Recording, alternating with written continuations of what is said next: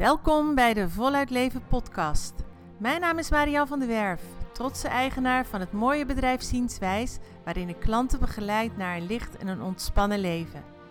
Het is mijn doel om vrouwen zoals jij te helpen om voluit van het leven te genieten. Energiek, ontspannen en zelfverzekerd. Zie deze podcast als een boost voor je persoonlijke ontwikkeling. Laat je inspireren om bewust en positief in het leven te staan. Te leven vanuit flow, vrij van angst en onzekerheid. Wil jij je gevoeligheid als kracht ervaren en je eigen processen begrijpen? Wil je weten hoe je lichtheid bereikt in je dagelijks leven en sta je open voor verandering en groei? Dan ben je hier op het juiste adres. Ik heb weer zin in een nieuwe podcast en ik hoop dat jij er ook klaar voor bent.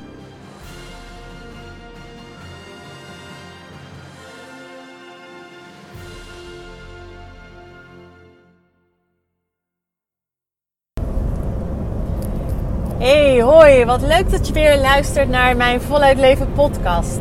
Vandaag een heel ander onderwerp dan de afgelopen keren en toch heeft het er ook weer alles mee te maken. Vandaag gaat het over verlangen, jouw verlangen. En ik ben hierop gekomen omdat ik momenteel zelf ook veel podcasts luister. Uh, ik volg de Law of Attraction Mastery van Kim Munnekom. En uh, ik luister veel naar Abraham Hicks. En daarmee word ik ook weer geïnspireerd om jullie weer scherp te stellen, om weer dingen met jullie te delen. En uh, je ook een stukje mee te nemen in het proces wat ik aan het doorlopen ben of wat ik heb meegemaakt. Vandaag dus verlangen. Wat is jouw verlangen? Wat weet jij dat je altijd hebt gezegd: dat wil ik nog eens doen, of dat wil ik super graag doen, en je hebt het nog niet gedaan. Op een moment dat je een droom hebt die steeds terugkeert, als je een verlangen hebt wat steeds maar blijft knagen, wat iedere keer weer oppopt, wat soms weer een paar jaar rustig is en of een paar maanden en dan toch steeds weer terugkomt, dan is dat een diep geworteld verlangen wat heel erg in lijn is met wie jij daadwerkelijk bent. Vaak is dat al van heel jongs af aan geweest en blijft het terugkomen, terwijl je misschien niet eens meer weet dat je vroeger er ook zo over dacht. En om het te illustreren wil ik je vandaag eens een stukje meenemen in mijn eigen droom, in mijn eigen leven. Um, en waarom ik dat nou zo super belangrijk vind om jullie daarin mee te nemen, maar ook om vandaag met jullie stil te staan bij je verlangen. Op een moment dat je steeds maar weer iets doet wat niet bij je past. Of wanneer je een droom hebt die je laat liggen, dan blijft dat altijd een stukje knagen. Dan blijft dat altijd in je achterhoofd. Had ik maar, zou ik maar. En je kunt beter ergens spijt van hebben dat je het wel hebt gedaan, dan spijt hebben van iets wat je niet hebt gedaan. Maar op een moment dat je bijvoorbeeld werk hebt wat niet heel goed bij je past, of in je relatie loopt het niet goed, uh, en je doet iets wat heel ver weg staat bij wat jij hier te doen hebt, waar jij voor bent en wie jij bent, wat echt diep van binnen bij jou hoort, dan kun je daar gewoon ziek van worden. En mij is dat tot twee keer toe maar liefst overkomen. Maar de laatste keer heeft het er zo in gehakt dat ik daar iets over wilde vertellen. Toen ik klein meisje was, um, wilde ik heel graag boerin worden.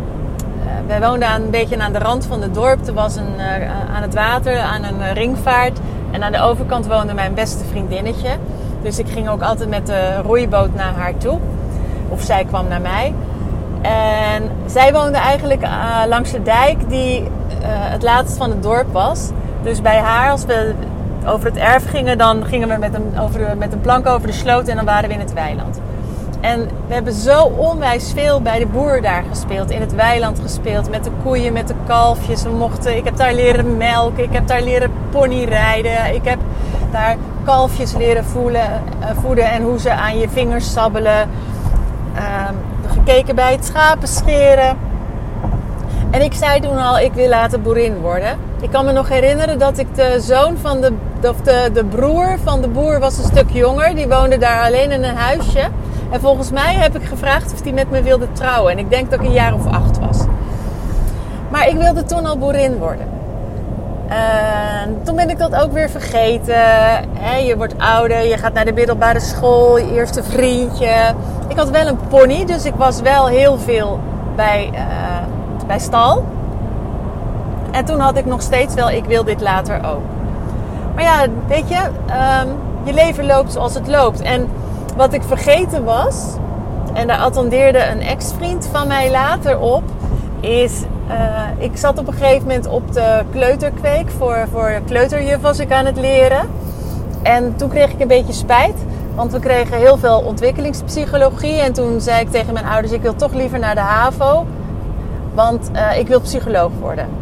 Maar ja, mijn ouders hadden heel erg hun best gedaan om mij op de HAVO te krijgen. En ik wilde per se niet, want ik had daar geen zin in om te leren. Dus die zeiden: Je bent nu hier aan begonnen, maak eerst nu maar dit af. Dus toen ben ik ook nooit uh, de kant van psycholoog uitgegaan. Ik ben dat ook helemaal vergeten dat ik dat zo interessant eigenlijk vond. Dus ik ben het onderwijs ingerold, ik ben gaan werken, heb kinderen gekregen, ben weer gaan invallen. Steeds was er iets wat niet oké voelde. Ik was altijd een beetje gespannen, ik was altijd moe. Um, een, een soort onrust, een soort zenuwachtigheid. Uh, het voelde gewoon niet helemaal oké. Nou, toen ben ik uh, de opleiding gaan doen voor therapeut. Want dat voelde wel oké. Toen ben ik begonnen met cliënten. Totdat ik alleen ging wonen, uh, bij mijn vriend wegging. Meer inkomsten nodig had. En toen ben ik dieper het onderwijs weer ingegaan. En dat is echt wel een bewuste keuze destijds geweest, omdat ik dacht: ik heb een inkomen nodig, ik wil meer verdienen, uh, ik wil een hogere functie. Dus ik ben adjunct directeur geworden, directeur geworden. En toch was het niet wat ik wilde. Ik zei altijd: ik besta uit twee delen. Ehm, de ene vrouw die echt wel carrière wil maken en die de uitdaging nodig heeft. Maar de andere kant is de boerin. En dat ben ik ook. En dat voelde voor mij alsof ik gek was, alsof er iets mis was met me, alsof ik raar was. Want hoe kan dat nou? Hè? En, en um, dan weer het een willen, dan weer het ander willen. Dan werd er tegen mij gezegd: het gras is bij jou altijd groener aan de andere kant. Een, een gevoel van onbehagen, ontevredenheid, ongelooflijk veel vermoeidheid. En dat resulteerde ook echt in ziek worden. Er kwam een moment dat ik uh, zoveel stress had en er zo doorheen zat dat ik Sinterklaas cadeautjes was aan het kopen. Dus het is ook heel mooi dat ik vandaag deze podcast opneem op 5 december. Uh, ik was Sinterklaas cadeautjes aan het kopen in het winkelcentrum en mijn lichaam stopte ermee. Ik kreeg heel veel pijn in mijn benen en in mijn onderrug. En ik, ging, ik, ik moest bukken en ik kon niet meer overeind en ik kon niet meer lopen. En niet even niet meer lopen. Ik heb drie dagen niet meer kunnen lopen. Ik heb uh, twee mensen die hebben mij naar binnen getild, op een stoel gezet. Mijn dochter is gekomen, mijn zoon is gekomen. Er is nog iemand gekomen, ze hebben me de auto ingetild, langs de dokter gebracht. En ik heb gewoon, ik, ik werd stilgezet. Ik was niet op het juiste pad. Um, en ik kon het niet verklaren. Ik had zo het idee van, ja, maar anderen kunnen het wel. Waarom lukt me dit niet? Wat is er mis met mij? Hoe komt dit nu toch? Terwijl ik diep van binnen gewoon voelde, Marjan, dit is niet je verlangen. Het is niet je verlangen om directeur van een basisschool te zijn. Het is niet je verlangen om hier te blijven. Jouw verlangen is om ergens heel rustig te wonen, om buitenaf te wonen, om ergens met een man te wonen, om cliënten te helpen, om therapeut te zijn. Dat is je verlangen. En ik vond dat zo ongelooflijk eng om dat toe te geven, om dat toe te staan, omdat ik op dat moment niet meer terug kon. En ik, ik wilde eigenlijk teruggaan omdat ik vond dat het zo hoort. Maar het kon gewoon niet meer. Ik kon letterlijk niet meer vooruit. Ik heb dat een tijd laten bezinken. Inmiddels had ik Marco leren kennen. Ik was heel bewust op zoek gegaan via een bureau naar een man die ook van het buitenleven hield, die ook buitenaf zou willen wonen. Ehm, ze, hadden, eh, ze vonden Marco een goede partij voor mij. En dat bleek ook. We werden ongelooflijk verliefd en uh, we deelden de droom om buiten te gaan wonen. Met de paarden aan huis, een stukje grond erbij. Marco die was dat ook van huis uit gewend. En toen heb ik op een gegeven moment, reed ik een keer naar Marco toe. En ik reed over de Philipsdam. En dan rij je aan twee kanten heb je heel veel water. En ik ben, was vooral in die tijd heel erg fan van Nick en Simon. En toen hoorde ik een nummer. En dat heet Stem in de Verte.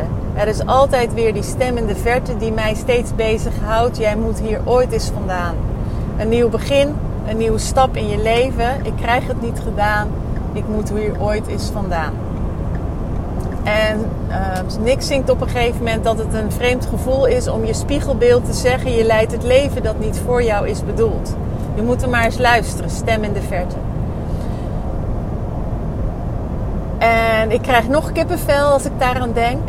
Dat moment dat ik dacht van, jemig, dit is wat ik voel. Dit is wat ik bedoel. Dit is dat verlangen wat ik altijd maar voel knagen en waar ik keer op keer op keer maar niet naar geluisterd heb. En die stap, die moet ik, die wil ik. Het is tijd dat ik die stap ga zetten. En als Nick en Simon er zelfs over zingen, dan bestaat het dus gewoon echt.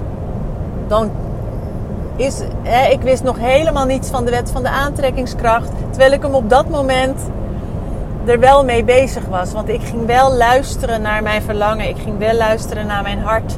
En toen hebben Marco en ik ook de stap gezet om. Uh, ik ben eerst mijn huis gaan verkopen. Toen is hij zijn huis gaan verkopen. We hebben samen ons huidige pand gekocht. Met een hectare grond, met alle dieren eromheen. En ik ben nooit meer teruggegaan naar school.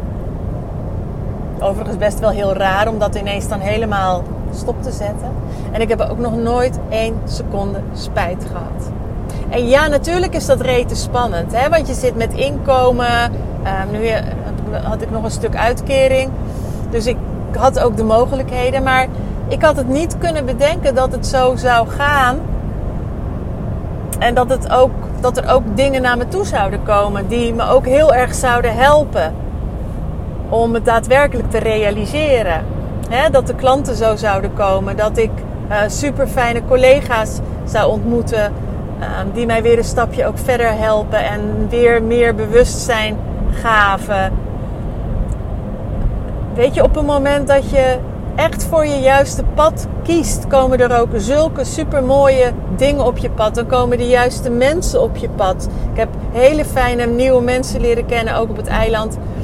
Uh, die heel erg ook uh, in, in lijn zijn met hoe ik over de dingen denk. Uh, hoe ik in het leven sta, wat ik geloof, wat ik wil realiseren. Dus daar heb ik ook super fijne buddies aan. Die ik regelmatig spreek. via de eerste opleiding over online programma's maken heb ik mensen ontmoet die me enorm dierbaar zijn geworden. Waar ik veel mee spar, um, waar ik dingen mee deel, zij dingen met mij delen. Dan voel je gewoon dat je zo bent wie je echt bent. En um, dan, dan, dat is niet te vergelijken met op het moment dat je uit die lijn bent. Je kan het bijna niet uitleggen hoe het voelt. Eh, ik had het gisteren ook bijvoorbeeld, de, uh, de, toen de podcast, ja, die heb ik gisteren gesproken vandaag, dat ik gisteren zei. Had ik het over de angst, hè, dat je niet, hoe, hoe heerlijk het voelt als je niet bang hoeft te zijn. Maar op het moment dat je weet dat je op het juiste pad bent, dan is er ook niets om bang voor te zijn dan is er ook geen onrust meer of angst om iets verkeerd te doen. Want je voelt gewoon dat het oké, dat het het juiste pad is. Ik heb dat momenteel ook gewoon met uh, het boek schrijven, het programma wat ik aan het maken ben. Ik vind het wel heel spannend. Maar het voelt keer op keer op keer weer goed. Iedere keer krijg ik toch weer dat seintje van ga door, je bent op de goede weg. Dit is wat je te doen hebt. En als je het dan hebt over wat heb ik altijd al willen doen het is al voor een heel groot stuk gerealiseerd inmiddels, mijn verlangen. Het uh, buiten wonen, de boerderij hebben. Ik heb toen ook gezegd, ik wil ook beroemd worden en ik wil een boek schrijven. Nou, daar ben ik nu mee bezig. Eens voelen wat je altijd al zo graag hebt gewild, wat jij te doen hebt. Wat is jouw verlangen? En wat maakt dat het, je het niet doet? En wat, wat kost jou dat? Wat kost jou dat? wat accepteer jij nu in je leven? Wat ervoor zorgt dat je niet jouw pad bewandelt. Dat je niet op de juiste weg zit. Dat het jou misschien ook wel ziek maakt. Je hoeft er nog niet gelijk iets mee.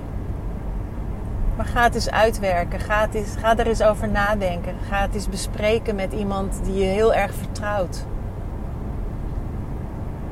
Ga er eens bij stilstaan. Wat heb je altijd al willen doen?